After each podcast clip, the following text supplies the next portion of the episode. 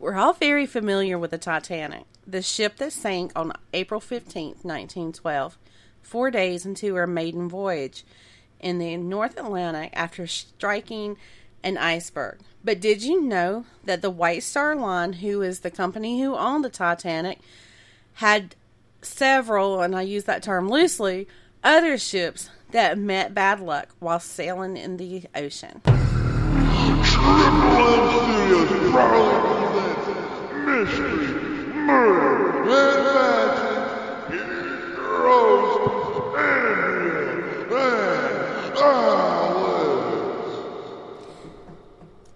The White Star Line was founded in Liverpool in the United Kingdom in eighteen forty-five by J. Bruce and Thomas Henry Ismay and Henry Wilson. The White Star Line was a line of luxury liners and cargo ships. The very first White Star Line ship to meet an untimely demise was named the Atlantic, and the Atlantic was sometimes referred to as the White Star Line's first Titanic, because on April first, eighteen seventy-three, that's your birthday, Alice, um, it sank after smashing into rocks in Nova Scotia. This crash killed five hundred sixty-two people and was the worst maritime disaster of its time. And then the Titanic said, "Hold my beer." That's a horrible thing. It's kind of not funny, but I'll allow it, okay? Um, I'm that cool mom, but anyway. Okay, like I said, the Atlantic hit rocks, but why did this even happen? Well, the day before the crash, the Atlantic was running low on coal, and the captain of the ship, James A. Williams, was afraid it might not make it to New York, so he rerouted to Halifax to refuel.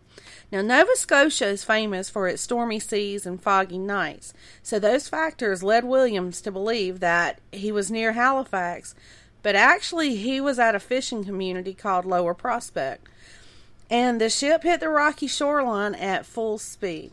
The ship took on water very quickly, and the conditions weren't favorable for rescues. And then this next um, ship, Alex, that we're going to talk about, it just disappeared. As in just completely vanished? Yep. How do you lose an entire ship? That's a good question. Now, the Neuronic, I keep wanting to say neurotic, the Neuronic, sorry about that, guys, I've got the allergies, um, but the Neuronic was a livestock and cargo ship that was just complete that just completely disappeared in eighteen ninety-three. On February eleventh, eighteen ninety-three, the Neuronic left Liverpool, bound for New York. There was a total of seventy-four people on board. fifty of those people were crewmen, and the other twenty-four were cattlemen who were there to take care of the livestock, which was the main cargo on board. After the Neuronic docked briefly in North Wales, then heading into heavy seas, she was never seen again. The ship wasn't equipped with a wireless telegraph because that technology wasn't a thing at that point in time, so there was no way to send out a distress call.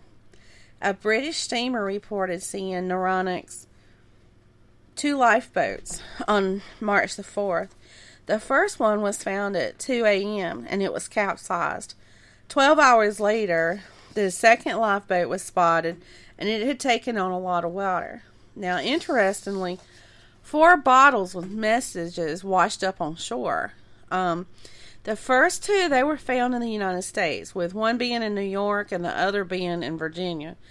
Later that month, another bottle was found in the Irish Channel, and the last one was found not far from where the ship had departed in Liverpool. It was the second bottle that was found that contained the most information. What did it say? Basically, it said that they had struck an iceberg during a snowstorm and the ship was sinking fast. But the weird thing about it is, is that two of the notes in the bottles were signed with names that weren't even on the ship's roster. So the court that did the inquiry or the investigation into the disappearance didn't accept this as evidence. How strange. It really is. Now, the next one on our list is the Simric. In nineteen oh seven, while it was sailing at full speed in the fog, it struck some rocks and became stuck. All people who were on board survived and they were rescued. They had to remove the bow of the ship because it was that stuck. But they were able to salvage the rest of the ship, rebuilt it, and returned it to service. Now, um, there's so many of these. So some of these I'm just going to give like a brief description of what happened with them. Um, the Republic two smashed into another ship on a foggy night, causing the Republic to sink. They were able to call out for help, and the survivors were rescued by another White Star ship named the Baltic. Well, then we have the Titanic, and we all know it struck an iceberg on April twelfth, nineteen twelve, killing nearly fifteen hundred people. And I recently read that the night before the Titanic was to set sail, a crewman who sat in the crow's nest and watched for icebergs and other things that could cause issues was switched to another ship at the last minute, and he accidentally took the key that unlocked the cabinet that had binoculars, or where the binoculars were kept, um, and so no one could use them. Um, I also found information that two men by the names of Frederick Fleet and Reginald Lee were the lookouts that night that they struck the li- iceberg, and they did see the iceberg, but not in time to have the ship change course and miss it. Uh, one of them admitted at the inquest that they could have seen the iceberg much sooner than they had, and I believe he meant if he had had the um, binoculars. Yeah. And later on in life, and this is really sad, later on in life, Frederick Fleet suffered from depression, and as a result he committed suicide by hanging himself in January nineteen sixty-five. So it could have been prevented? Yeah.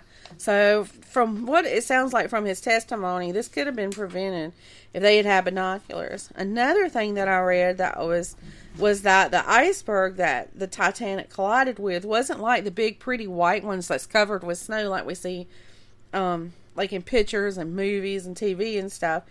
This iceberg was the equivalent of like the black ice that's on the road. It had melted and refrozen many times and was clear. So it was possible that even with binoculars, they wouldn't have seen it until it was too late. And I, I did read too that there was like, it, it because it was clear, it kind of gave like some kind of optical illusion. But it was also known that many warrant, warnings had been sent to the wireless operator, but he was so busy sending out messages for passengers that he ignored them. So they had warnings that were ignored? Yep, there was six um, warnings that went out before um, before they struck the iceberg. And back then, there, of course, there wasn't cell phones or anything like that. They used like wireless, the wireless tap type thing, and so the passengers from the ship would send like messages to family that was like waiting for them to arrive or whatever, because, and you know, a lot of these people that could afford to send the wires, I'm sure they were like well to do, and they took first um like they were higher up on the totem pole, basically. So, you know, what they said, you know, they were weighted on hand and foot. So I guess that wireless operator just ignored those warnings so he could take care of the passengers, you know. Now, the Oceanic two was acquired to serve her country during World War One. It wrecked on September eighth, nineteen fourteen in Scotland, where it became grounded and stuck on rocks. It's weird how many of these just got stuck on rocks. You would think something as big as a ship, I wouldn't say would plow through the rocks, but it don't seem like it would just become like lodged in the rocks, you know? Yeah. Now, the Arabic two um, was a passenger ship, and it was torpedoed on August nineteenth, nineteen fifteen, and it sank within eleven minutes. So I feel like these people didn't even really have time to get off that ship. Now, the same thing happened to the Simric in nineteen sixteen. The Britannic two was serving as a World War One hospital ship when it hit a mine in nineteen sixteen and sank in nineteen and it sank in fifty-five minutes. Good Lord. It's the largest ocean liner resting on the ocean floor. They never got it. They never got it up. No, it's still out there, laying on the bottom of the ocean. Now, the Georgic one was another cargo and livestock ship. In nineteen sixteen, it was captured by a German merchant raider, which I believe is like a pirate. The crew was taken as prisoners, and they spent the remainder of World War One in a prisoner of war camp. The Delphic one was sunk by U C seventy-two, which was a German submarine, in nineteen seventeen. It was carrying coal. This happened again with the Afric in the same year. And then again in nineteen forty, the same thing happened to the Laurentic two. The Laurentic was one of the last ships built for the White Star Line. The Celtic two became stuck on rocks in Ireland on December nineteenth, nineteen twenty-eight. Everyone was rescued from the ship, but it was so stuck that they just had to kind of destroy it right there on the spot. And finally, the Georgic two, which was the very last ship built for the White Star Line. In July of nineteen forty-one, it was almost completely destroyed after being bombed by German planes. The ship caught on fire, and the fire caused the, ammu- caused the ammunition that was on board to explode. Now, this is what I think is weird. The ship was left half sank, but was later raised and put back into service. Now, if it was nearly destroyed, I don't really think it's a ship that I want to put back out there. Unless they just, I don't know. But anyway. Now, with all these tragedies happen in less than seventy years, it really leads me to think that the White Star Line was cursed. I don't think that this was just a long string of unfortunate coincidences. I mean, maybe one or two, but seventeen separate tragedies with an enormous amount of lost lives. It, it probably has like a one in a million shot at being a coincidence. I mean, unlucky, uncur- or cursed. What do you think, Alex? I think it's just cursed, in my opinion. Just, I don't know. It's, I think it's just cursed, in my opinion. Uh, yeah, I mean, unlucky would be like two or three, yeah. But seventeen. Yeah. Yeah.